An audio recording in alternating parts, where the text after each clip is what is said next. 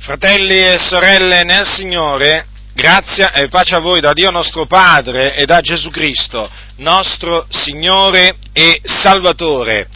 È una falsa dottrina molto diffusa in mezzo alle chiese, veramente molto diffusa. La, l'hanno diffusa e la continuano a diffondere gli impostori seduttori di menti, ribelli. E questa falsa dottrina che cosa dice? Che Dio non castiga più. E qualcuno potrebbe dire, e per quale ragione Dio non castiga più, secondo costoro? La risposta di questi uomini è la seguente, perché noi siamo sotto la grazia e non siamo più sotto la legge. Ora, è vero che siamo sotto la grazia e non più sotto la legge di Mosè, questo è vero, ma non è vero che perché siamo sotto la grazia il Dio non castiga più, perché la Sacra Scrittura, che è la parola di Dio, mostra chiaramente che Dio non è cambiato. Con la venuta di Cristo Gesù, il Dio non è cambiato, perché non può cambiare. Egli non muta, non cambia il Dio. Il nostro Dio non muta, rimane sempre lo stesso. Quindi il fatto che noi oggi siamo sotto la grazia. Non significa che l'Iddio che noi abbiamo conosciuto, o meglio, dal quale siamo stati conosciuti, dico, non significa che lui non, non, castiga, non castiga più, perché Dio castiga ancora oggi, sì, il Dio castiga ancora oggi. I suoi giudizi si esercitano su tutta la terra. Sappiatelo questo. E io voglio dimostrarvi, mediante le sacre scritture, che Dio castiga ancora oggi sotto la grazia. Tra, trarrò alcuni, alcuni esempi sia per quanto riguarda giudizi di Dio, castighi di Dio che si sono abbattuti su credenti, e sia naturalmente su non credenti. Questo per mostrare che il Dio giudica sia quelli di dentro che quelli di fuori. Quelli di dentro sono coloro che fanno parte del suo popolo, dell'assemblea dei riscattati, cioè della Chiesa. Quelli di fuori invece sono coloro che non credono e quindi che non sono figliuoli di Dio. Capitolo 4 del libro degli Atti degli Apostoli, cominciamo quindi con la Chiesa dell'Iddio vivente e vero, colonna e base della verità, così è chiamata la Chiesa, ricordatevelo sempre. Capitolo 4, leggerò dal versetto 32, poi una parte del capitolo 5. La moltitudine di coloro che avevano creduto era d'un sol cuore e di un'anima sola, né vera che dicesse su alcuna delle cose che possedeva, ma tutto era comune tra loro. E gli apostoli con gran potenza rendevano testimonianza della resurrezione del Signor Gesù.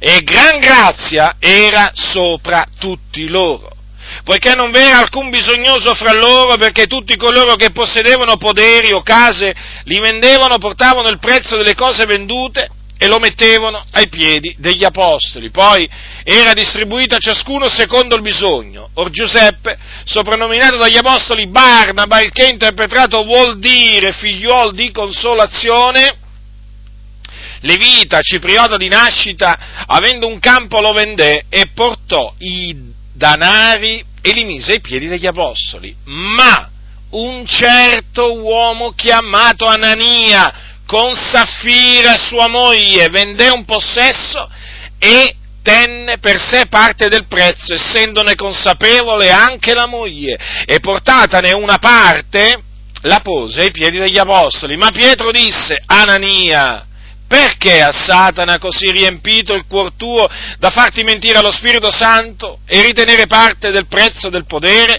Se questo restava invenduto, non restava tuo? E una volta venduto, non era il prezzo in tuo potere?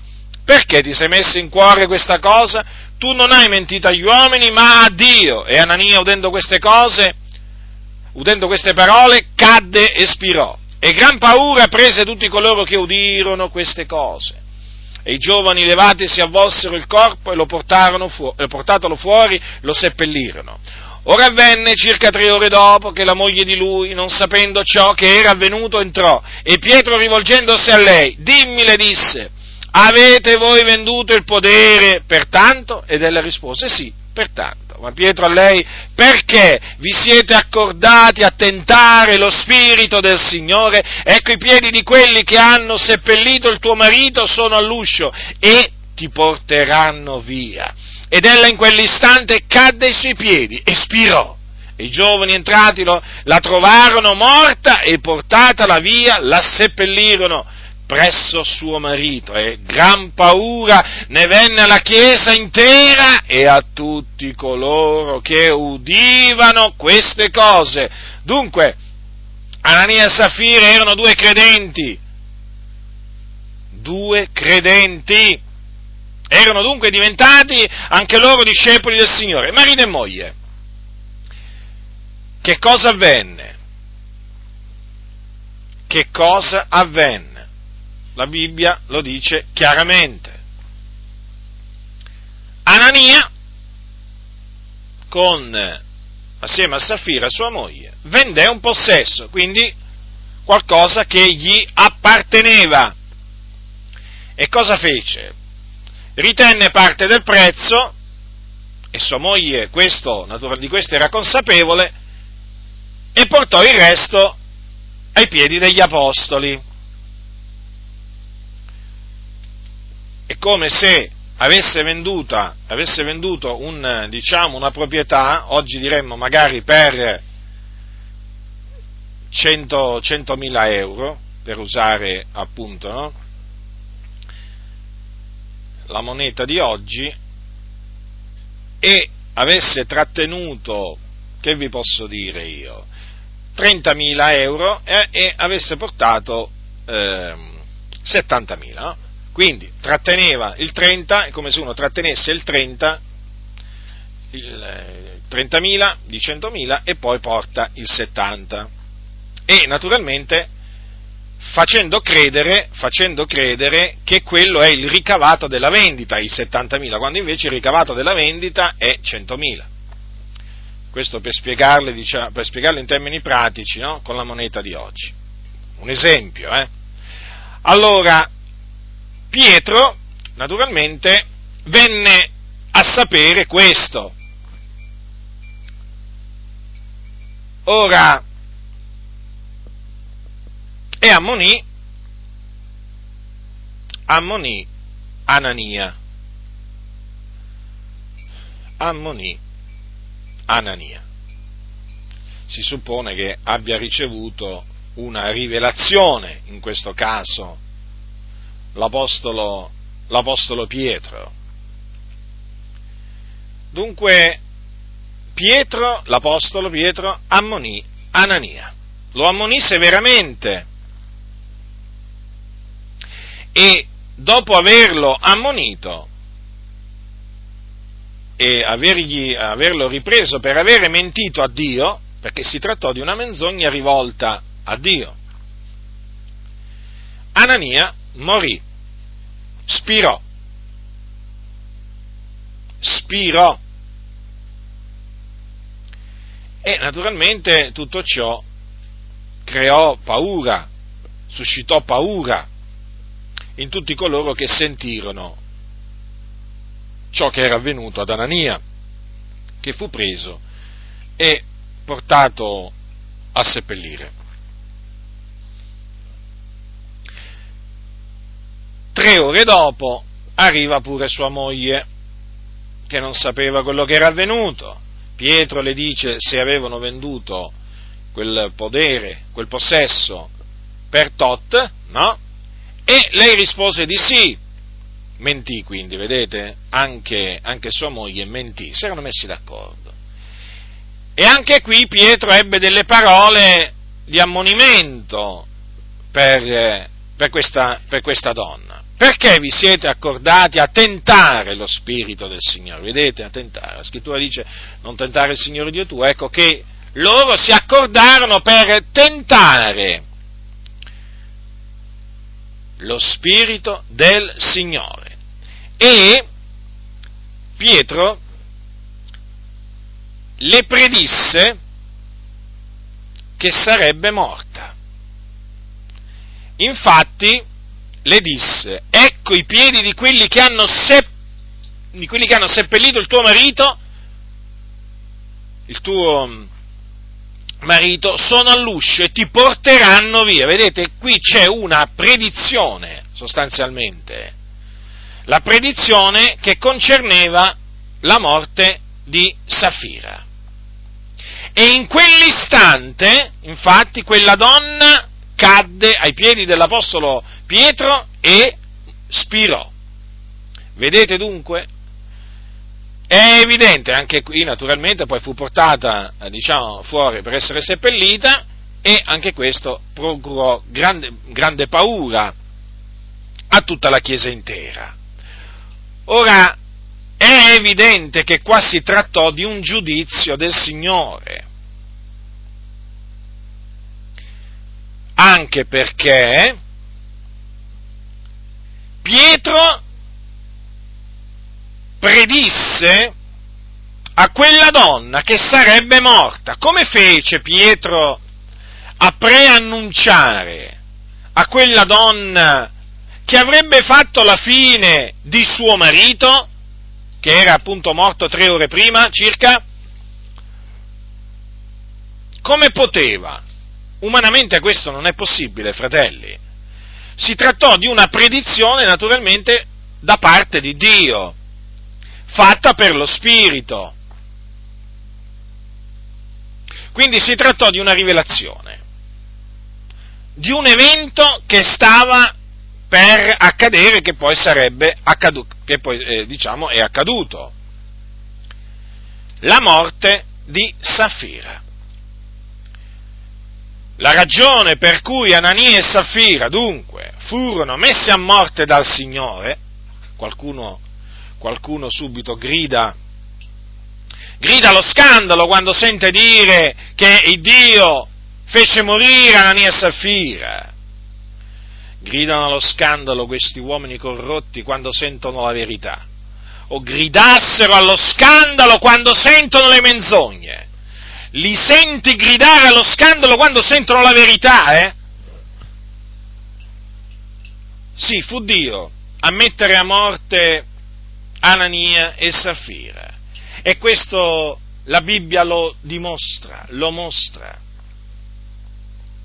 E dunque ogni credente farà bene ad accettare quello che dice la Sacra Scrittura e a rigettare quello che questi impostori dicono.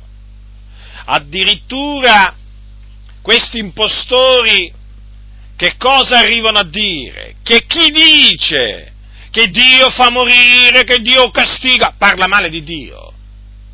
Ma vi rendete conto? quando veramente se c'è qualcuno che parla male di Dio sono proprio loro, questi impostori, eh, che insegnano cose che non dovrebbero anche su Dio per amore di disonesto guadagno, perché questi sono amanti del denaro, eh, questi servono il denaro, servono il loro ventre, ecco perché dicono che Dio non castiga, per attirare, adescare le anime, perché le anime si adescano con insegnamenti simili. Insegnamenti che lusingano, ma non ti preoccupare, sei sotto la grazia. Noi non siamo più sotto la legge, Dio non castiga nessuno. Adescano, adescano, adescano per naturalmente poi sfruttare nella loro cupidigia le anime e arricchirsi e prendere denari. Ma grazie a Dio veramente che il Signore sta visitando tanti, gli sta aprendo la mente per intendere le scritture, li sta spingendo, li sta spingendo a rivolgersi alla parola di Dio e tanti stanno scoprendo quello che gli hanno nascosto, la verità che rende liberi una volta che tu la conosci. E infatti poi questi fratelli si sentono liberati dalle mani, dalle grinfie, dal laccio di questi impostori perché scoprono la verità, quello che dice il Signore e allora rigettano le loro ciance e si allontanano da questi cianciatori che naturalmente eh, cosa fanno? Aizzano aizzano i loro adepti contro di noi con calunnie varie, con menzogne varie, ma noi, grazie a Dio, rimaniamo fermi per la grazia dell'Iddio vivente e vero, per l'aiuto che viene da Dio. Siamo, abbiamo sussistito fino ad oggi e noi ringraziamo Dio per questo. Ecco, vedete che cosa si sono inventati, addirittura l'accusa che noi parliamo male di Dio. Oramai ci manca poco che dicono che siamo dei bestemmiatori eh? o che oltraggiamo il Dio con questo insegnamento. Dice bene la scrittura, la bocca degli empi sgorga cose malvagie, i stolti si pascono di follia, prendono piacere nel manifestare la follia che hanno nel loro cuore, non la sapienza, perché lo stolto non ha sapienza nel, nel, suo cuore, infatti si vede quando apre la bocca, perché vedete lo stolto fino a che sta zitto passa per savio, ma qua, lasciate che apra la bocca, lasciate che apra la bocca e poi vedete cosa succede, comincia a vomitare, a vomitare la follia, la stoltezza eh, che regna nel suo cuore, e allora la gente rimane meravigliata e dice, ma come fa questo qua a dire queste cose? Eppure si chiama pastore. Eppure un evangelista, eppure un apostolo. Ma come fa? Come fa a dire queste assurdità? Come fa a proferire queste cose folli? È perché è stolto. È perché è stolto e quindi nel suo cuore c'ha la stoltezza. Che cosa può uscire da un cuore stolto se non stoltezza? Cosa dice la Sacra Scrittura? L'uomo buono trae, trae, eh, trae fuori dal suo buon tesoro o dal tesoro del suo cuore cose buone. L'uomo buono, ma l'uomo malvagio che tira fuori dal suo malvagio tesoro? Ma che tira fuori l'uomo malvagio dal suo malvagio tesoro? Cose malvagie. E infatti, vedete, eh? La bocca degli empi sgorga cose malvagie, è proprio così. Sono cose malvagie che però, vedete, appaiono come cose buone, perché questo falso insegnamento in realtà, in realtà viene accettato come un insegnamento bello. E dicono amen, amen. Vi ricordo che amen significa così sia. Non dite amen a queste falsità. A nessuna falsità dovete dire amen. Dovete dire così non sia quando sentite le falsità. Non importa da quale pulpito arrivano le falsità, eh. Non dite così non sia solamente quando, quando eh, il, il, cosiddetto Papa dice chi sono io eh, per giudicare un gay, no? Dite così non sia anche quando sentite veramente i pastori delle Adi dire che il fuoco dell'inferno è allegorico, eh? o quando sentite dire a Porrello che Dio non manda le malattie sui credenti. E potrei, e i valdesi, metteteci i valdesi pure, eh? che dicono che l'omosessualità, o meglio i teologi, i teologi della, della Chiesa valdese dicono che l'omosessualità non è peccato, no, quando mai l'omosessualità è una scelta di vita? Sono arrivati a dire questi stolti, dicendosi savi, dice la scrittura, sono diventati stolti. E noi li chiamiamo eh, con il loro nome. Non vi piace? È problema vostro. La scrittura così li chiama e noi li chiamiamo così, stolti. Hanno un cuore ottenebrato, una mente ottenebrata. Quando parlano sono uno spavento sono uno spavento. Non sono io lo spavento, mi fanno passare per una, per una specie di mostro a me. Mi presentano come una specie di mostro, come, uno, come una persona che non fa parte nemmeno del genere umano perché mi sentono parlare come parlavano gli apostoli, eh? mi sentono proclamare ciò che proclamavano gli apostoli, e allora mi presentano come uno tutto, tutto strano, ma da dove è venuto questo? io sono venuto dalla polvere, io sono polvere e cenere. Ma il Signore, nella sua grande misericordia, si è compiaciuto di salvarmi e di chiamarmi a predicare la sua parola, la sua parola, non le ciance degli uomini. E quindi predico la sua parola. Non vi piace? Non è che non vi piace come predico io, non vi piace la parola. Ma ditelo, ma ditelo chiaramente, che quello che vi dà fastidio non è Butindero, è la parola di Dio. Io leggo e voi detestate quello che leggo. Questa è la verità che tutti adesso stanno comprendendo. Ipocriti! Eh? Mi prendete, mi prendete così per pretesto a me ma il vostro obiettivo è la parola dell'Iddio vivente vero, e il Dio sta dando di capire questo a tanti. Ecco perché vi stanno lasciando, ecco perché le vostre cattedrali si stanno svuotando, eh? Perché? Perché i veri figliuoli di Dio hanno scoperto che siete nemici della parola di Dio. Voi non siete estimatori della parola di Dio, voi siete nemici della parola di Dio, la detestate. Questa è la verità. Quindi, sotto la grazia, il Dio colpì Anania e Safira. Morte. Con la morte in questo caso. Terribile giudizio, ma giusto. C'è forse ingiustizia in Dio? No, non ce n'è. Dio è giusto, un giusto giudice. La sentenza sua nei loro confronti fu questa, la morte.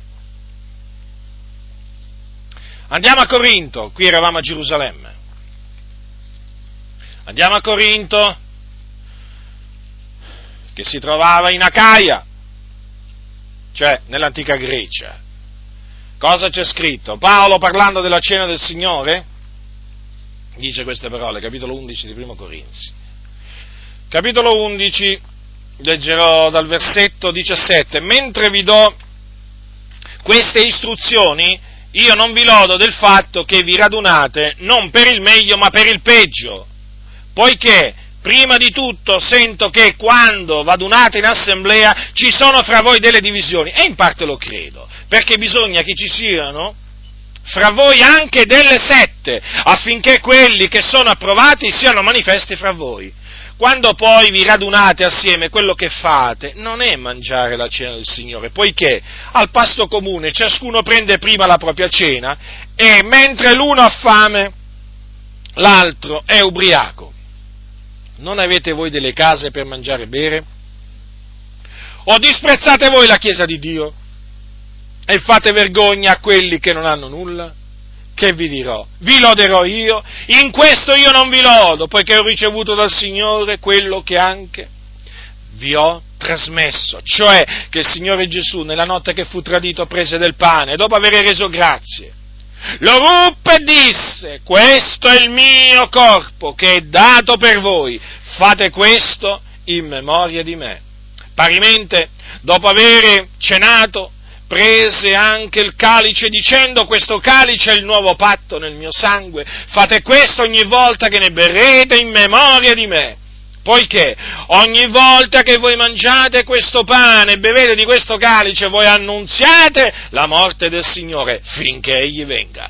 Perciò, chiunque mangerà il pane o berrà del calice del Signore indegnamente, sarà colpevole verso il corpo ed il sangue del Signore. Or provi l'uomo se stesso, e così mangi del pane e beva del calice, poiché chi mangia e beve, mangia e beve un giudicio su se stesso se non discerne il corpo del Signore. Per questa cagione molti fra voi sono infermi e malati e parecchi muoiono. Ora, se esaminassimo noi stessi non saremmo giudicati, ma quando siamo giudicati siamo corretti dal Signore, affinché non siamo condannati col mondo. Quando dunque, fratelli miei, vadunate per mangiare, aspettatevi gli uni gli altri. Se qualcuno ha fame, mangi a casa, onde non vi aduniate per attirar su voi un giudicio. Allora avete compreso, fratelli nel Signore, eh? Cosa accadeva a Corinto? Che molti si accostavano alla cena del Signore e quindi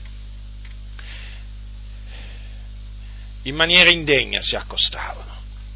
Si accostavano in maniera indegna.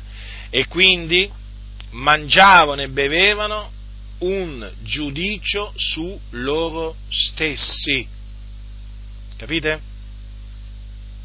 Paolo ha detto, chiunque mangerà il pane o berrà del calice del Signore indegnamente sarà colpevole verso il corpo ed il sangue del Signore. Dunque, quando partecipavano alla cena del Signore, molti non discernevano il corpo del Signore. Per questa ragione, dico, per questa ragione, il Dio li colpì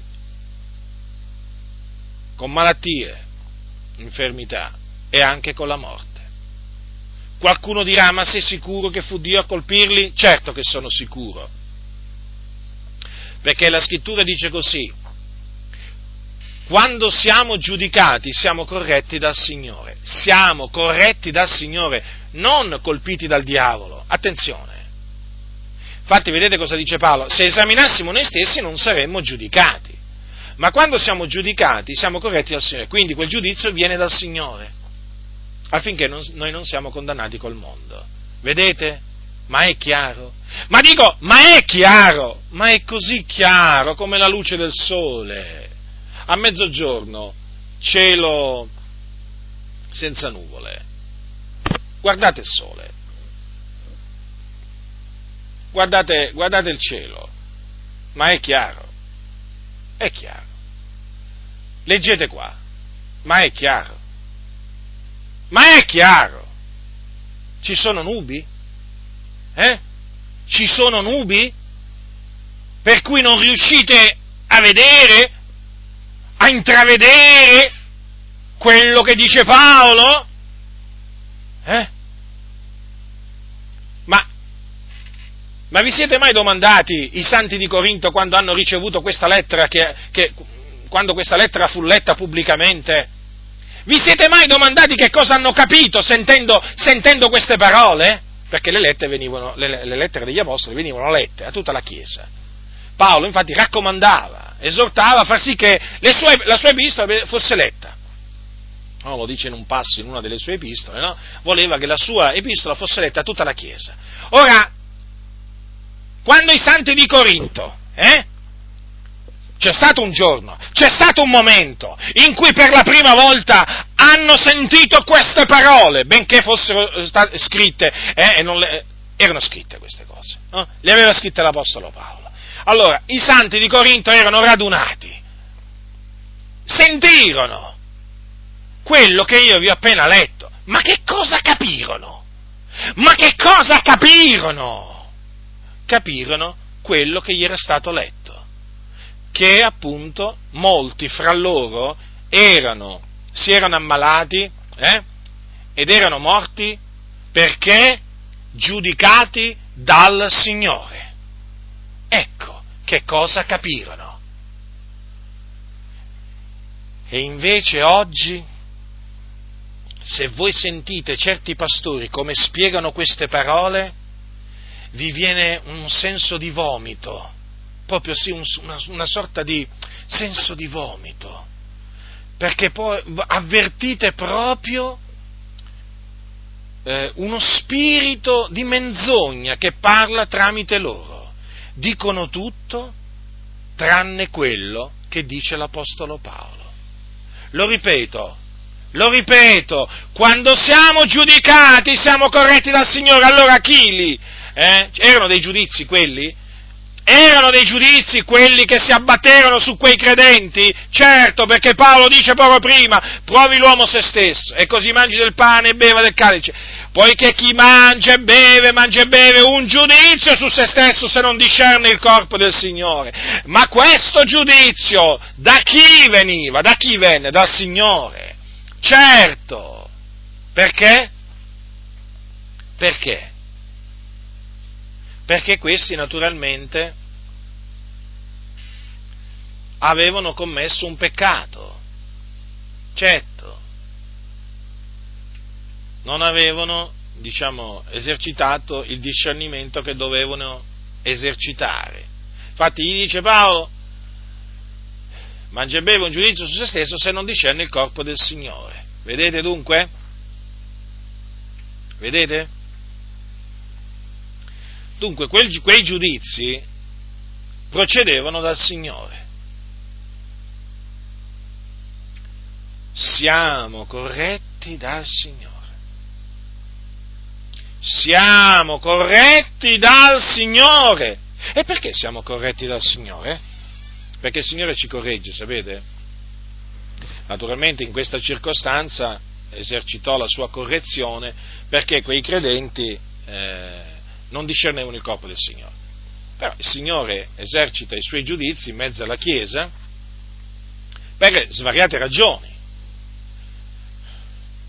Il giudizio, ricordatevi, ha da cominciare dalla casa di Dio. Dalla casa di Dio. Allora, il Signore ci corregge. Non ha riguardi personali e ci corregge. Cosa dice lo scrittore agli ebrei? Figliol mio, non fare poca stima della disciplina del Signore e non ti perder d'animo quando sei da Lui ripreso, perché il Signore corregge colui che gli ama e flagella ogni figliolo che gli gradisce. Allora noi sappiamo che il Signore corregge colui che gli ama. Noi siamo che cosa? Amati dal Signore. Noi siamo amati dal Signore, fratelli, siamo amati dal Signore. E allora ci dobbiamo aspettare la correzione. Come un figlio che si aspetta la correzione del padre. Ma certo che se l'aspetta, no? Voglio dire, perché sa che papà gli vuole bene. Magari sul momento non lo capisce, ma lo capirà dopo, eh? Flagella ogni figliolo che egli gradisce.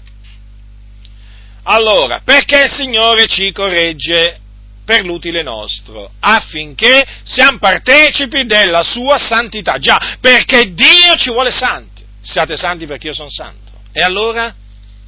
Affinché noi siamo partecipi della sua, santità, della sua santità, perché Dio ci comanda di essere santi, siate santi, infatti dice perché io sono santo, allora il Signore ci corregge. Quindi lo fa per l'utile nostro, per il nostro bene, per il nostro bene, quindi lo dobbiamo ringraziare. A proposito, sapete che queste parole, figlior mio, non fa poca stima della disciplina del Signore,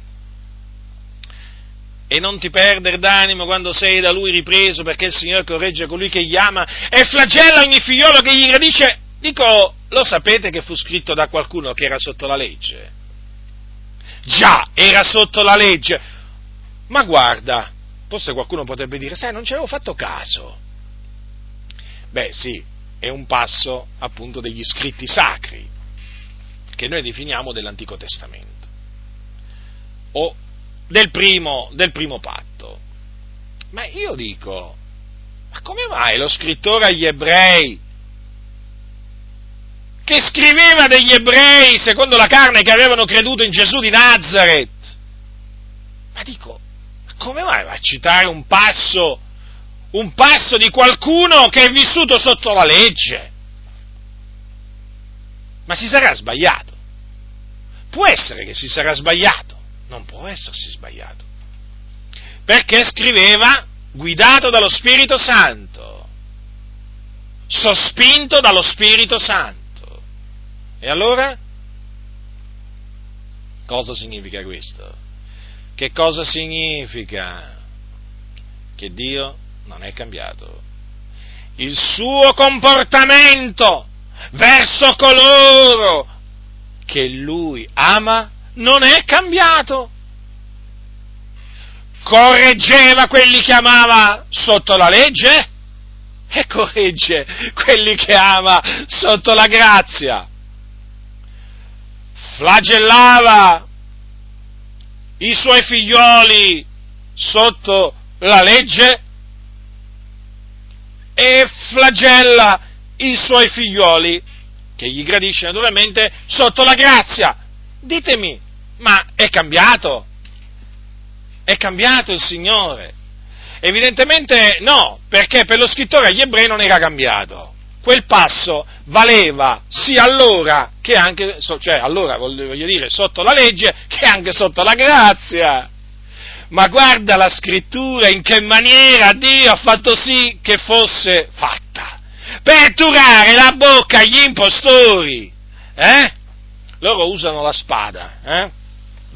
Usano la spada, ma sapete, questa è una spada particolare, eh? chi non la usa bene o chi la usa eh, per far del male alla Chiesa dell'Iddio vivente, poi questa spada gli, gli si ritorce contro, avete capito?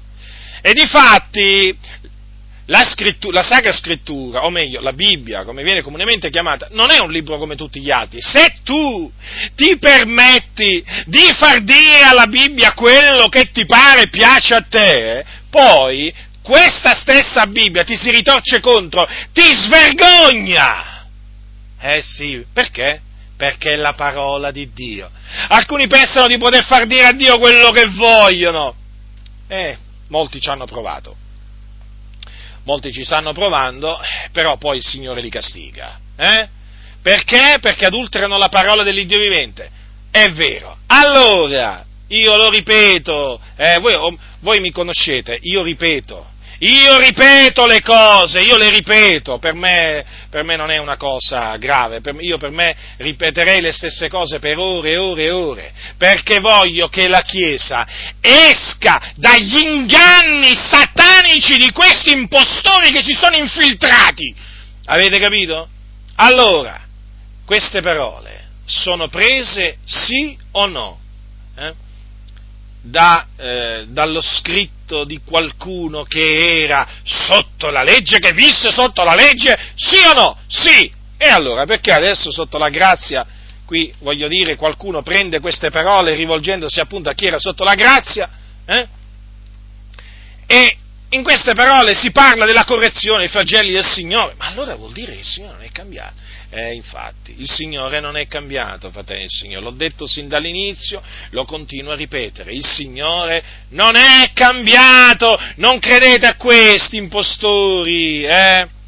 che vi vogliono far credere che Dio è cambiato, vi stanno ingannando, o meglio, vi vogliono ingannare, a voi che siete stati già ingannati, ma lasciateli, ma rivolgetevi alla parola di Dio, ma cibatevi della parola di Dio, dissetatevi della parola di Dio, non andate ai piedi di questi impostori eh, che vi dicono che vi danno le perle di, di saggezza, ma quale perle di saggezza?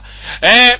Eh? Le perle di saggezza, avvicinatevi, avvicinatevi e vedrete che non sono perle di saggezza, eh, assolutamente però dovete recuperare la vista, perché avete la vista annebbiata, avete la vista corta, eh? e nel momento in cui il Signore vi darà la vista, eh? vedrete, vedrete le cosiddette perle di saggezza, eh? le vedrete in maniera completamente diversa e direte ma come ho fatto a accettare, a accettare diciamo, quelle menzogne? Ma come ho fatto ad accettare quelle menzogne per verità. Come ho fatto ad accettare del loro finto per oro vero? Eh? Come ho fatto ad accettare della spazzatura? Dico, della spazzatura, eh? Della spazzatura per sapienza di Dio? E allora vi renderete conto di questo. Non avevate vegliato, non pregavate, eh? Non investigavate le scritture. Perché se voi aveste vegliato, aveste pregato, aveste investigato le scritture per verificare se le cose che vi dicevano erano vere, voi non le avreste mai accettate le cosiddette perle, perle di saggezza. Eh? Allora, egli lo fa per l'utile nostro, egli ci corregge per l'utile nostro, quindi perché ci vuole bene, affinché noi siamo santi come Lui è santo. Quindi qualcuno dirà, ma allora abbiamo bisogno di essere corretti per essere santi? Sì, fratelli nel Signore, ciascuno di noi ha bisogno di essere corretto, appunto per essere partecipe della santità, della santità di Dio. Proprio così, proprio così, fratelli del Signore. Certo, come dice lo scrittore, sempre lo scrittore degli ebrei, ogni disciplina sembra è vero, per il presente non essere causa d'allegrezza, ma di tristizia. Però, rende poi un pacifico frutto di giustizia a quelli che sono stati per essa esercitati. Vedete? Quindi prima c'è naturalmente uno prova tristezza, hm? però poi, poi avvertirà una grande pace, una pace profonda nel suo cuore. Certo, Proprio così, fratelli nel Signore, proprio così, perché poi quando uno si ravvede, eh, quando uno si ravvede dei suoi errori, dei suoi peccati, sapete che cosa succede?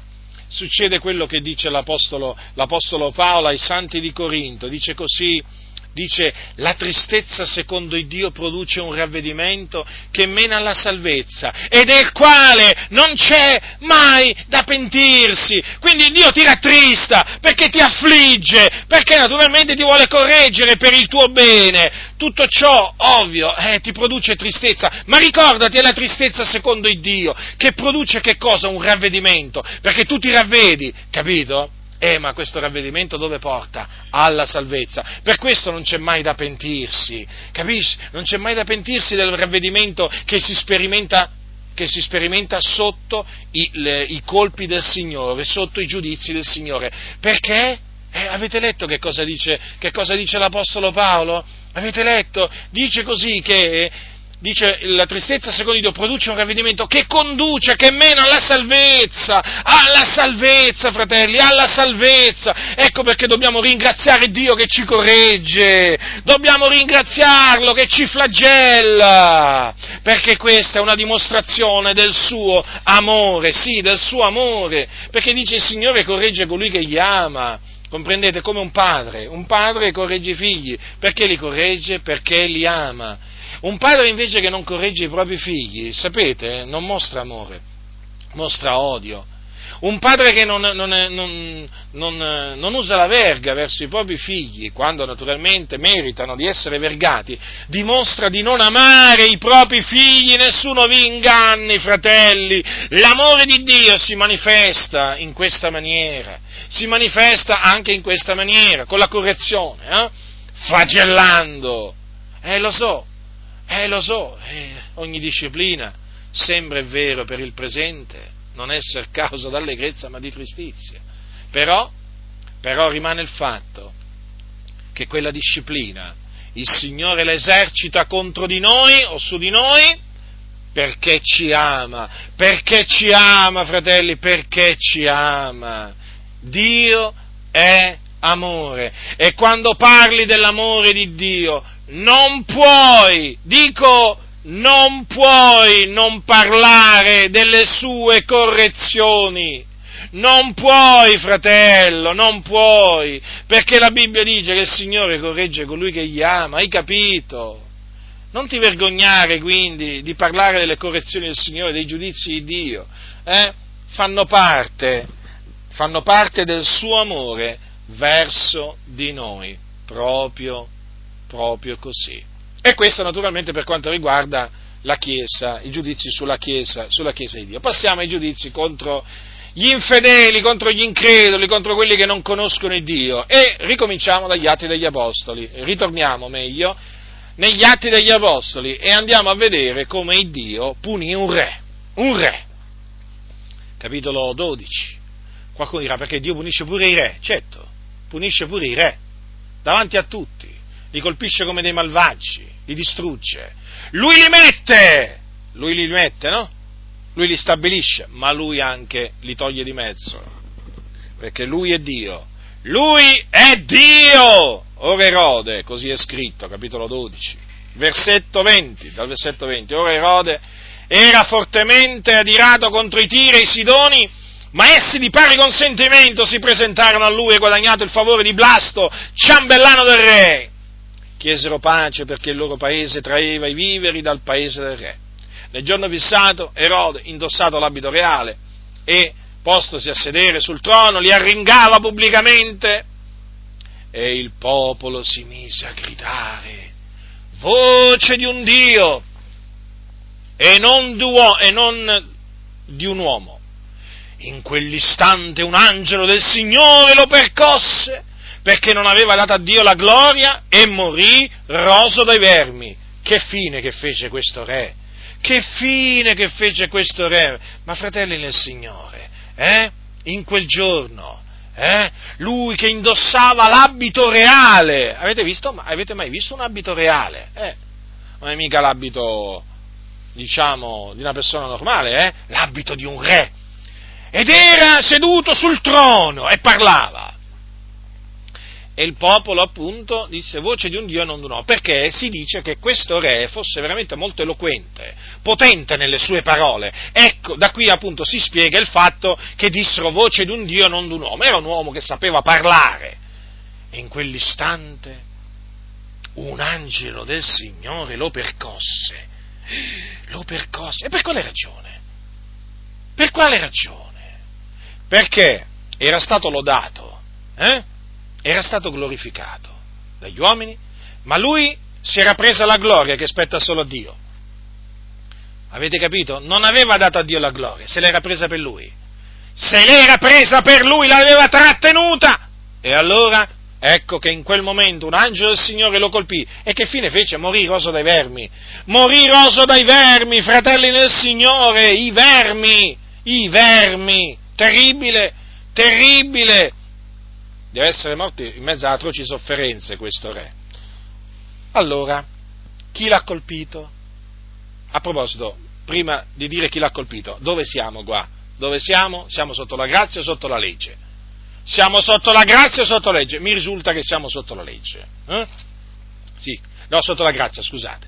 Allora, siamo sotto la grazia e non sotto la legge. Eh, qui si parla del libro degli Atti degli Apostoli, no? Queste cose le dico per fare riflettere per fare riflettere quei credenti che danno retta a questi cianciatori. Siamo sotto la grazia, fratelli, sveglia! È ora di svegliarsi dal sonno! Eh? Vi dovete svegliare! Allora, chi colpì questo re? Un angelo del Signore, un angelo del Signore. Di quale Signore? Del Signore Dio, dell'Iddio vivente è vero! Ma veramente? Sì, veramente. Gli angeli del Signore, infatti, sono agli ordini suoi eseguono i suoi ordini, ubbidiscono a, a, alla sua voce. Ed a proposito, a conferma di questo, vi voglio leggere qualche cosa che avvenne poco tempo prima. In merito alla liberazione, grande liberazione che il Signore operò a favore di Pietro, che voi sapete era stato messo in carcere, e che il Signore liberò, peraltro era stato Erode a metterlo in carcere, eh? Sì, questo stesso Erode, stesso Erode colpito appunto da un angelo del Signore. Allora, mentre era in carcere, ascoltate che cosa dice qua eh, la scrittura. Dice così.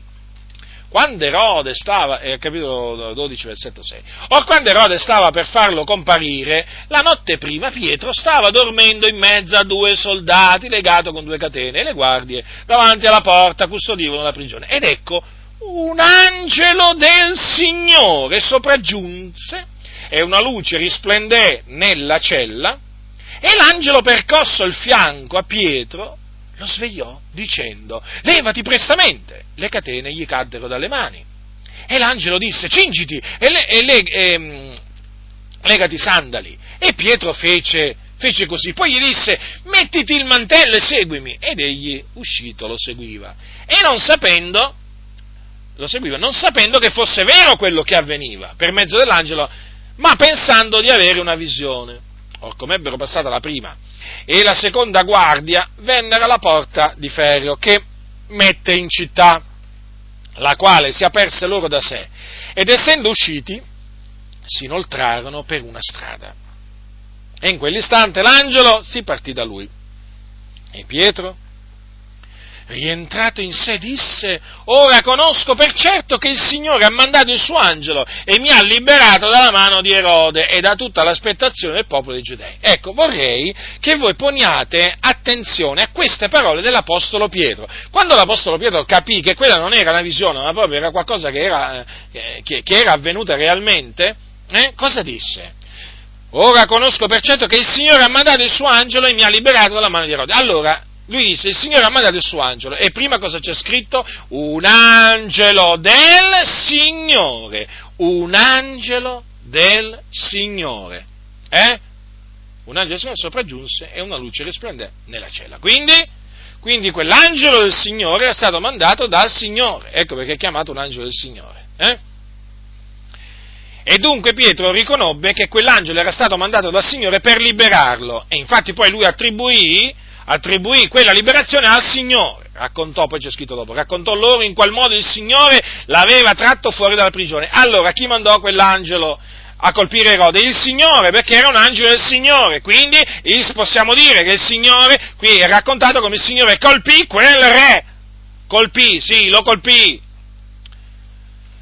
E vi ricordo che Dio colpiva, colpì i re anche sotto la legge, anche sotto la legge. Sì, fratelli nel Signore, il Signore, Dio vivente e vero, colpì dei re anche sotto la legge. Lo so, a molti non gli piace sentire, sentire parlare in questi termini, ma io non sono stato chiamato a piacere agli uomini, ma io devo piacere a Dio. Lui mi ha chiamato e io devo piacere a Lui.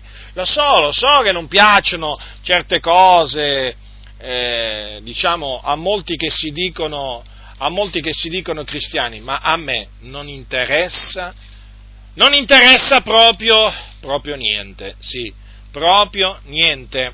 Vedete, fratelli nel Signore, eh, il Signore nell'antichità, se voi, leggete, eh, se voi leggete l'antico patto, vi renderete conto che il Signore molte volte ha colpito dei re. Nebuchadnezzar fu colpito dal Signore. Eh sì, fu colpito dal Signore. Basterebbe proprio, basterebbe proprio prendere anche solo, solo Nebuchadnezzar, quando lui si inorgoglì in cuor suo, quando lui si, si innalzò, innalzò il suo cuore contro Dio, il Signore cosa fece? Lo colpì lo colpì. Proprio così, fratelli nel Signore. E che dire quando il Signore colpì Acab, re di Israele? Non fu colpito infatti a, morte per ordine, per ordine, di Dio? Eh? E quanti altri? E quanti altri re, fratelli, quanti altri re furono colpiti nell'antichità, quindi prima che Gesù, prima che Gesù eh, diciamo, venisse, venisse in questo mondo, fratelli, studiate le scritture e vi accorgerete che Dio non è cambiato, il Dio non è cambiato, fratelli nel Signore. A me mi duole il cuore vedere che ci sono alcuni che si lasciano facilmente ingannare, veramente mi, mi duole il cuore. Perché dico, ma, ma la scrittura è così chiara, la scrittura è così chiara, quindi vedete, sotto la grazia, il modo d'agire di Dio non è cambiato, fratelli, non è cambiato. Eppure, vedete, molti lo vogliono, lo vogliono far passare per un Dio per un Dio cambiato. E questo mi, mi, mi, fa indignare, ma mi fa indignare profondamente. Io non, non, sopporto che il nostro grande Dio sia fatto passare, eh, sia fatto passare per un Dio, per un Dio che, è, che è cambiato. Ma quando questi qui proprio cambiano la parola del Signore, questi proprio l'adulterano, l'adulterano, che gente, che gente, che gente, veramente io, io rabbrividisco talvolta a vedere che questi, questi sfacciati individui, questi sfacciati individui veramente si permettono, si permettono di, di, di, di, adulterare la parola di Dio, la dottrina di Dio. Ma eh, stavo, stavo, pensando, stavo pensando al re, a un altro re che fu colpito dal Signore, il re Uzia. Pensate, quando lui fu diventato potente, eh, dice che il suo cuore insuperbitosi si pervertì ed egli commise una infedeltà contro l'Eterno, il suo Dio, entrando nel Tempio dell'Eterno per bruciare dell'incenso sull'altare dei profumi. Sapete cosa accadde? Che il Signore lo colpì, lo colpì. La scrittura dice così, infatti, il sommo perché fu colpito di, in fronte, proprio nel Tempio, presso l'altare dei profumi, ma fu colpì veramente in maniera terribile. Dice il sommo sacerdote Azzaria e tutti gli altri sacerdoti lo guardarono ed ecco che aveva la lebbra sulla fronte. Lo fecero uscire precipitosamente ed egli stesso si affrettò ad andarsene fuori perché l'Eterno l'aveva colpito. L'Eterno l'aveva colpito. E qui stiamo parlando del re Uzia, re di Giuda. Allora qui cosa leggiamo infatti invece di re, del re Erode? Hm? Cosa leggiamo? Che un angelo del Signore lo percosse quindi lo colpì, per ordine del Signore. Cos'è cambiato, fratelli? Cos'è cambiato? Che cosa il nostro Dio è cambiato? No, non è cambiato, non è cambiato. Voglio adesso leggervi, voglio adesso, eh, leggervi di un altro giudizio che Dio inflisse a qualcuno che non lo conosceva. Capitolo 13, quindi il capitolo successivo a quello da cui ho letto prima eh, il giudizio contro Erode. Ascoltate che cosa dice Luca, perché è Luca che ha scritto il libro degli Atti. Allora, allora voi sapete che Barnaba, eh, Barnaba e Saulo erano stati mandati dallo Spirito Santo ad annunziare la parola.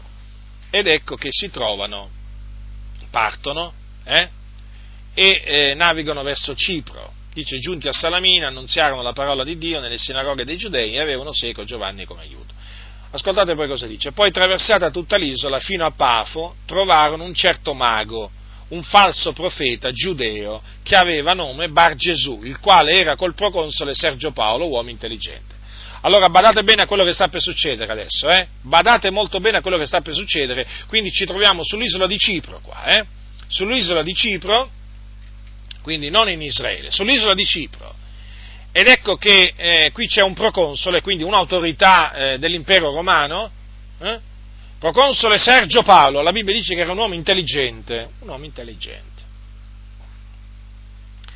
Eh, ce ne sono ancora oggi, eh, di autorità che in effetti si possono definire eh, intelligenti, uomini intelligenti. Allora, questo, questo Sergio Paolo eh, era con un falso profeta, falso quindi, eh? era un mago, un certo mago, un falso profeta giudeo, che voi dovete sapere che anche tra i giudei c'è chi esercitava e tuttora esercita la magia. Allora, un certo mago si chiamava Bar Gesù, Bar Gesù, un, be- un bel nome, un bel nome, Bar Gesù però lui era un falso profeta.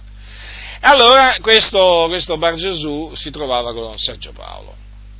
Allora questi, cioè Sergio Paolo, chiamati a sé Barnabé e Saulo, chiese di udire la parola di Dio. Ora, Barnabé e Saulo erano stati, erano stati chiamati a predicare la parola, erano stati mandati a predicare la parola, allora che cosa succede? Ecco che il proconsole li chiama perché vuole sentire l'annunzio della parola di Dio. Ma Elima, il mago, perché così si interpreta questo suo nome, resisteva loro, cercando di stornare il proconsole dalla fede. Ecco, vedete? L'opera del diavolo. Cercava di indurre il proconsole a non credere alla parola del Signore, alla parola di Dio che annunziavano, Bar, eh, che annunziavano Barnaba, e, eh, Barnaba e Saulo. Ascoltate che cosa succede. Ma Saulo, chiamato anche Paolo, guardandolo fisso, gli disse, oh pieno d'ogni frode ed ogni furberia, figliuolo del diavolo, nemico d'ogni giustizia, non cesserai tu di pervertire le diritte vie del Signore?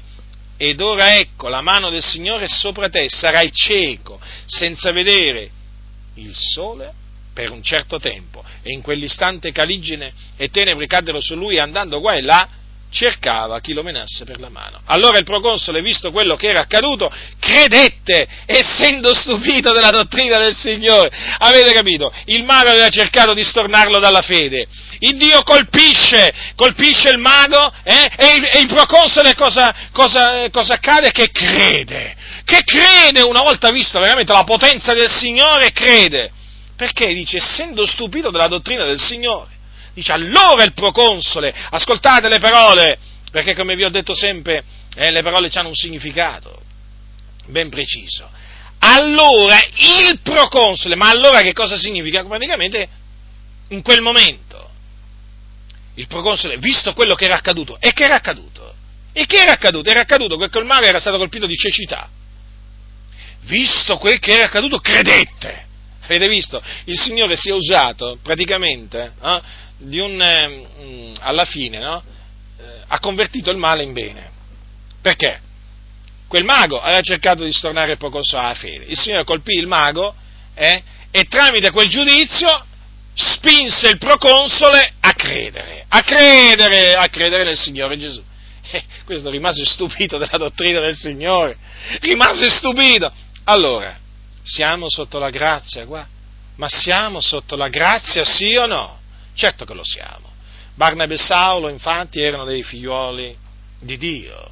erano dei ministri di Dio, erano degli apostoli e annunziavano Cristo e Lui crocifisso, la grazia di Dio salutare per tutti gli uomini. Sì, annunziavano la salvezza per grazia, mediante la fede in Cristo Gesù, annunziavano il sacrificio di Cristo, la sua resurrezione. E allora?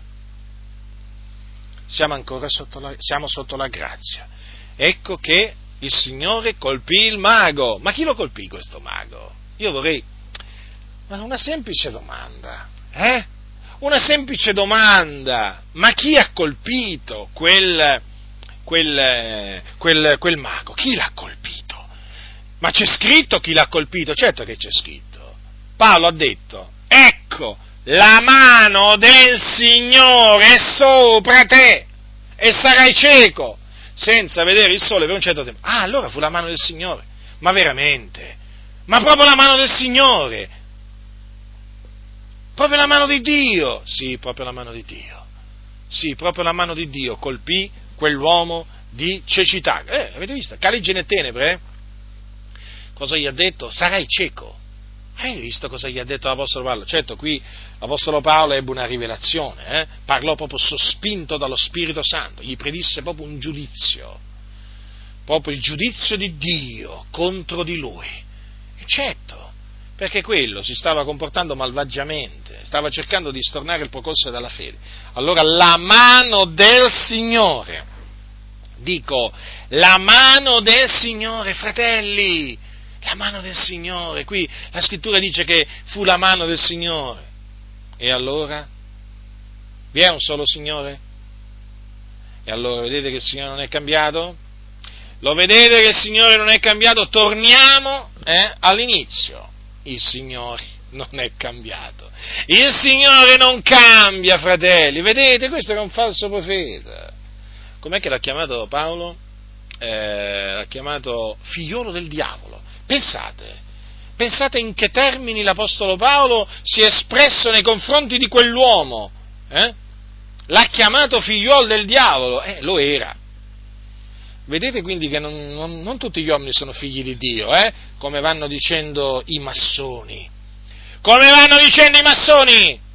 Non tutti gli uomini sono figli di Dio, vedete, ci sono pure i figlioli del diavolo. Poi guardate come l'ha chiamato pieno d'ogni frode, d'ogni furberia. Pensate, pensate questo, questo falso profeta come fu appunto eh, chiamato. Poi nemico di ogni giustizia. E poi fu accusato di pervertire le diritte vie del Signore. Vedete? L'accusa. L'accusa. Qualcuno dirà, ma, ma non è il diavolo l'accusatore dei fratelli? Vabbè, innanzitutto questo qui non era non era un figlio di Dio questo falso profeta, però qui c'è un'accusa, eh, ma anche Dio accusa, ci mancherebbe altro. Quante accuse Dio rivolse al suo popolo nell'antichità? Andate a leggere i profeti, pieno di accuse. I libri dei profeti sono pieni di accuse da parte di Dio contro il suo popolo, perché trasgredivano la sua legge. Ma vedete, fratelli, le accuse del diavolo sono false, le accuse di Dio sono vere. Avete capito? Beh, certo, Paolo non si mostrò rispettoso, eh? Rispettoso nel senso come lo intendono, come lo intendono tanti oggi, eh? Avete visto qua, gli mancò di rispetto.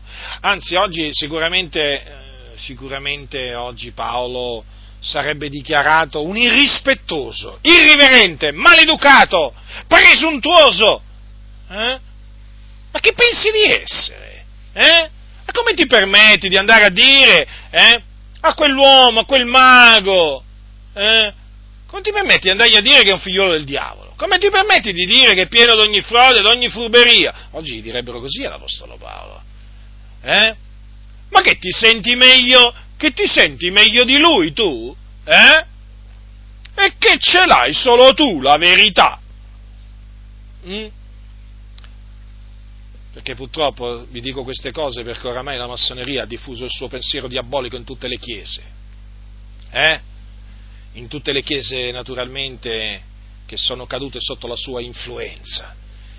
E allora naturalmente non è ammissibile un parlare del genere verso chi ha un credo diverso. Vedete, questo falso profeta aveva un credo diverso da quello dell'Apostolo Paolo. Si può dire? Certo, si può dire. Aveva un credo diverso, quello credeva in una cosa, eh, in alcune cose, e l'Apostolo Paolo credeva in altre, erano proprio due credi diversi.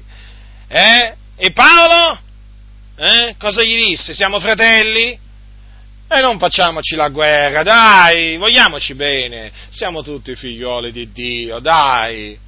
Eh? Mettiamoci d'accordo, su. Parlo un po' io, parli un po' tu, eh? dialoghiamo fraternamente assieme al proconsole. I massoni, i massoni così, così vogliono che si faccia, che si sia con i figli del diavolo, a parlare amichevolmente, a dialogare. Tu arricchisci me, io arricchisco te. Ma i figli del diavolo a noi ci devono arricchire. E come ci arricchiscono? Con le menzogne? Con le menzogne! Ma ravvedetevi, massoni, ravvedetevi e convertitevi dalle vostre vie malvagie. Voi che siete in mezzo alle chiese evangeliche, eh, vi camuffate, ma vi abbiamo individuato, vi abbiamo individuato, vi abbiamo individuato, sappiamo chi siete. Vi dovete ravvedere e convertire fino a che siete in tempo. E allora vedete che l'Apostolo Paolo in che maniera si comportò? Si comportò da maleducato, da presuntuoso, per i massoni, naturalmente, ovvio, da fanatico, fondamentalista bigotto, religioso, eh, mettiamoci pure questo, va, religioso, perché loro pure usano questo termine, religioso, ma religioso nel senso che non ha capito niente, eh? Ecco, vedete come, come l'Apostolo Paolo si pose no? nei confronti di quel, di quel, falso profeta che si chiamava Bar Gesù? E perché l'Apostolo Paolo parlò in quella maniera? Perché l'Apostolo Paolo agì in quella maniera? Perché l'Apostolo Paolo era un uomo ripieno di Spirito Santo, che era condotto dallo Spirito di Dio, e lo Spirito di Dio lo spinse a dire quelle parole, a fare quelle cose. Ecco, quindi, e quindi verso le idee storte e perverse nessun rispetto. Guerra fino alla fine. Abbiamo dichiarato guerra alla menzogna e continueremo a guerreggiare, quindi contro il padre della menzogna. Non mostriamo nessun rispetto verso le menzogne ed esortiamo tutti i fratelli a non mostrare alcun rispetto verso le menzogne. Rispettate solo la verità.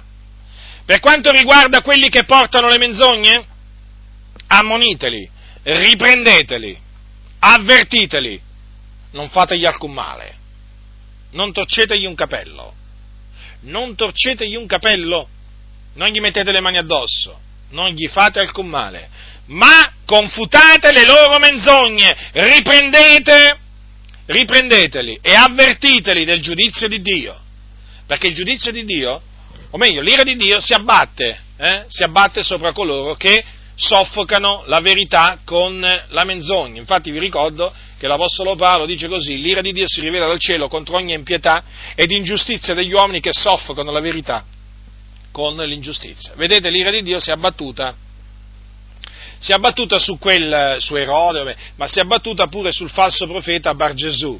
Eh? L'ira di Dio si rivela, si rivela dal cielo, non si rivelava, come se fosse, una cosa, se fosse una cosa rilegata al passato e oggi non ci concerne, no, no, si rivela, oggi, oggi, Paolo ai Romani l'ha dette queste parole, avete visto l'ira di Dio qua sul, profe, sul falso profeta Bar Gesù? Guardate, fratelli del Signore, che Dio è tremendo. La sua ira si abbatte sopra i falsi profeti, eh? Come anche sui falsi dottori, eh? sui falsi apostoli, i falsi pastori, i falsi evangelisti. Nessuno si illuda, nessuno si illuda, nessuno scampa, nessuno scampa, perché Dio è tremendo. Capite, fratelli? Allora, qui vedete la mano del Signore si abbatté su quell'uomo perché quell'uomo perver- pervertiva le diritte vie del Signore. A proposito, le vie del Signore sono diritte, ma c'è qualcuno che cerca sempre di pervertirle, anche in mezzo alla Chiesa, eh? Anche in mezzo alla Chiesa! Quindi state molto attenti, voi che pervertite le diritte vie del Signore, state molto attenti, Guardate che cosa dice la Sacra Scrittura. Il giudizio di Dio si abbatte. Naturalmente si abbatte quando vuole Dio, come vuole Dio, ma si abbatte sopra quelli che pervertiscono le diritte vie del Signore e quindi contro quelli che contorcono le scritture, la loro perdizione, che ciò che è diritto lo devono storcere. Eh? E ciò che è storto lo vogliono far passare per diritto. Oh, sono presuntuosi, eh? Ma sono proprio presuntuosi, oh. Ti dicono delle assurdità, delle menzogne, e poi col sorriso sulla bocca, eh? Te vogliono far credere che quella è la sapienza che viene dall'alto. Ma quale sapienza che viene dall'alto? Quella è una sapienza diabolica. Quando questi parlano, veramente, sembra veramente che stia parlando il diavolo. Ma veramente, eh? È una cosa impressionante, è una cosa impressionante. Allora, fratelli nel Signore, la conclusione. La conclusione. Quale può essere? Diciamo che concludo come ho iniziato come posso concludere? Dicendo per l'ennesima volta che Dio non è cambiato e che ancora oggi castiga. Ancora oggi, fratelli, sotto la grazia. Quindi ancora castiga. E quello che vi ho, diciamo, poco fa letto e commentato, lo dimostra abbondantemente. Quindi chi ha orecchi da udire, oda. Però appunto sappiamo che non tutti hanno orecchie per udire, perché le orecchie per udire le dà il Signore. Però ricordatevi anche che il Signore dà anche orecchie per non udire, come anche occhi per non vedere. Ringraziamo il Signore, fratelli, perché veramente ci ha dato la grazia di udire, ci ha dato la grazia di vedere e a molti questa grazia non è data, perché voi sapete che il Signore fa grazia a chi vuole far grazia, a chi vuole far grazia a Lui. Dunque la conclusione è proprio questa, eh, che Dio non è cambiato e che ancora oggi sotto la grazia castiga, è come se castiga, è come se castiga. Ma vedete, fratelli del Signore, i castighi di Dio sono così manifesti, sono così manifesti, Dio castiga tramite fulmini, per esempio.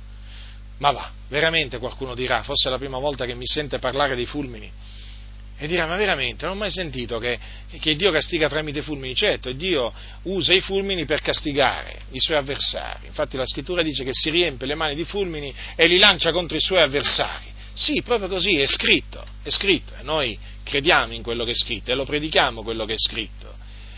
E Dio, e Dio usa i terremoti, perché chi fa tremare la terra è Dio. È Dio, sì, lui fa tremare la terra, per l'ira di Dio trema la terra. Qualcuno dirà, ma veramente, tutta quella distruzione, tutta quella morte prodotta da un terremoto forte, potente, eh sì, e così è scritto. Così è scritto. Noi non possiamo andare contro quello che sta scritto per fare piacere agli uomini. Non possiamo. Quello che è scritto è parola di Dio. E noi davanti alla parola di Dio diciamo Amen. Ovvero così sia. Davanti invece alle menzogne diciamo così non sia.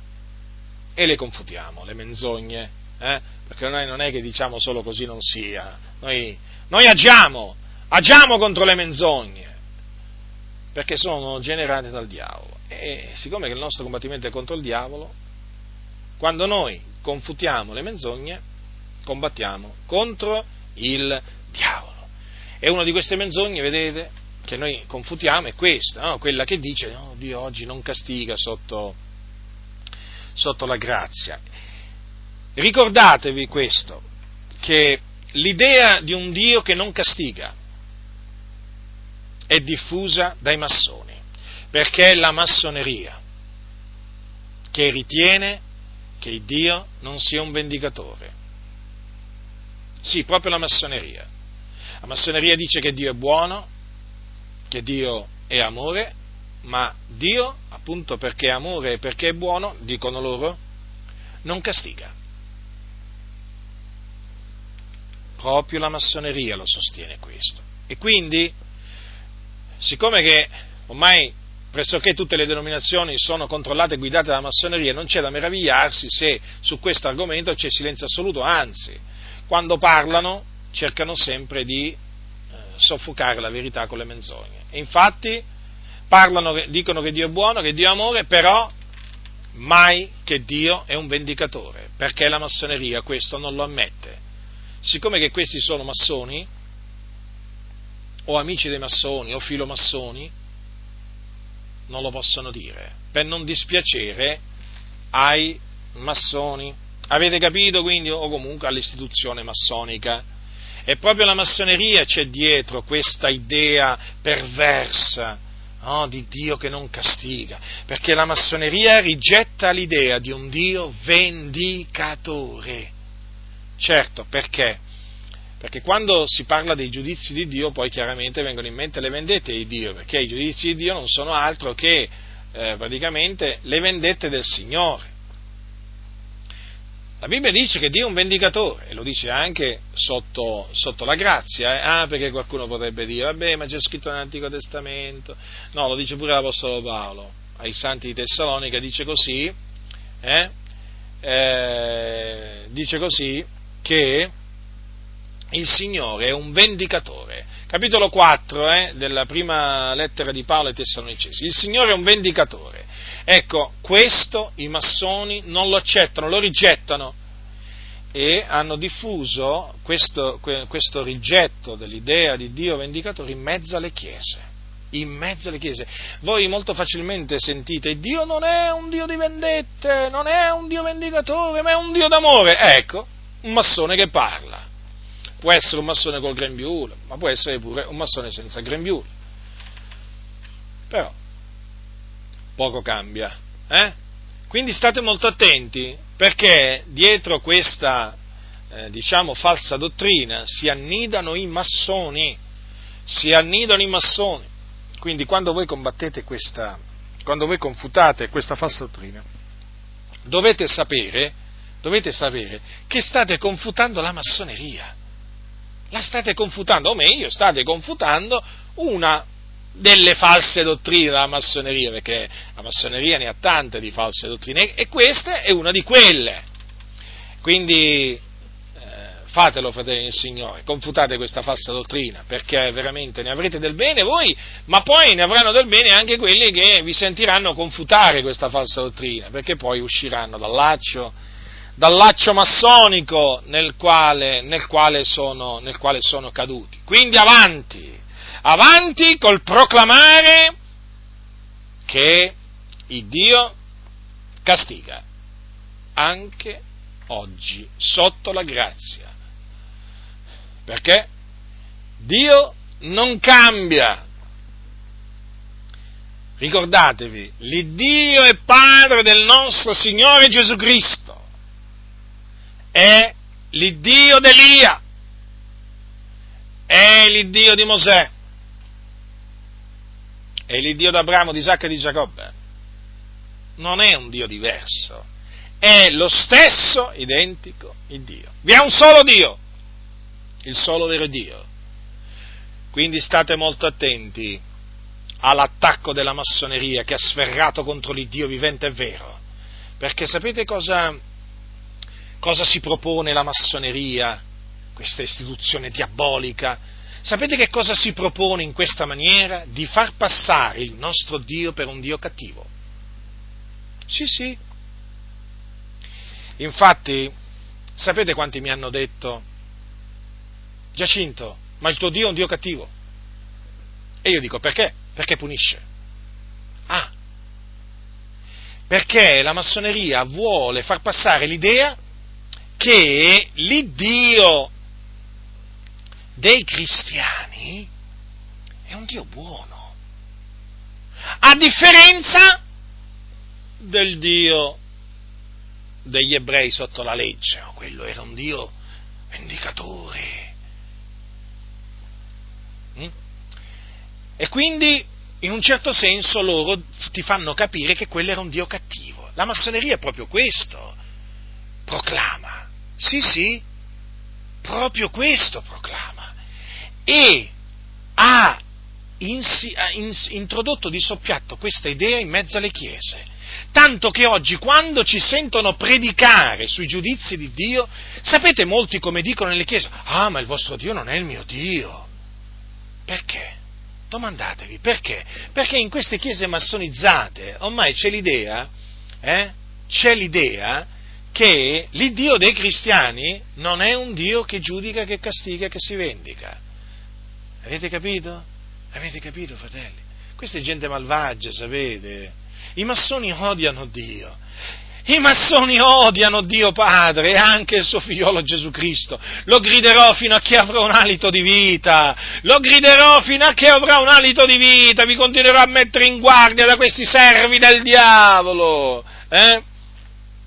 Che si presentano come i paladini della libertà. Eh? Quando loro sono schiavi, schiavi del peccato, schiavi di Satana, ecco che cosa sono i massoni e ti vengano a parlare di libertà. Sai di quale libertà ti vengono a parlare? Di quella secondo la carne. Sì. Noi invece proclamiamo la vera libertà, quella secondo lo Spirito, che si ottiene in Cristo Gesù. Sei in Cristo, sei libero. Non sei in Cristo, sei schiavo. Hai capito? Hai capito? È così, è così.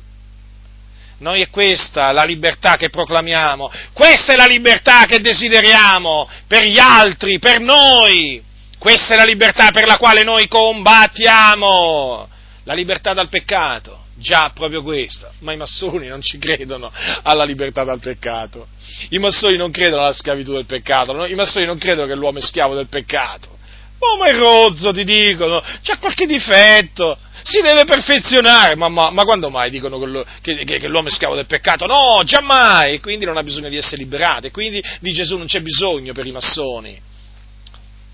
Avete compreso allora? Fratelli nel Signore, state molto attenti, siate prudenti eh? e continuate, continuate in questo buon combattimento, in questa buona guerra contro il diavolo, smascherando le sue menzogne, tra le cui menzogne c'è anche questa, che Dio sotto la grazia non castiga. Confutatela, confutate, non abbiate pietà delle menzogne. Eh? non abbiate pietà delle menzogne, abbiate pietà delle persone, eh? dice anche mista a timore, eh? in, un po', in, un posto sapete che dice così anche, no? In un posto dice e abbiate pietà degli, de, degli uni che sono nel dubbio, eh? abbiate pietà, abbiate pietà mista a timore, odiando perfino la veste macchiata della carne.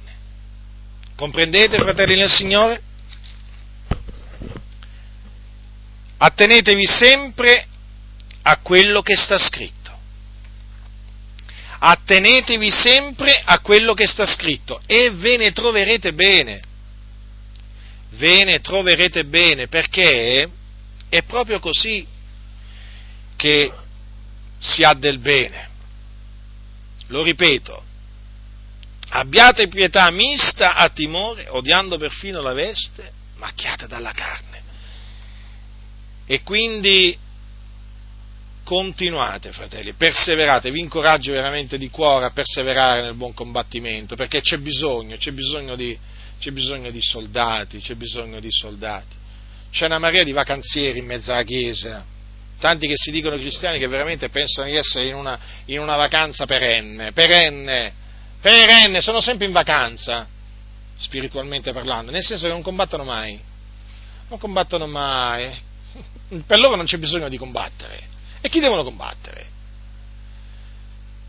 Invece noi siamo chiamati a combattere, fratelli, siamo proprio siamo chiamati a combattere, non contro carne e sangue, contro i principati, le potestà, i dominatori di questo mondo di tenebre, forze spirituali della malvagità che sono nei luoghi celesti, e siamo chiamati a combattere, a combattere, la confutazione fa parte di questo combattimento.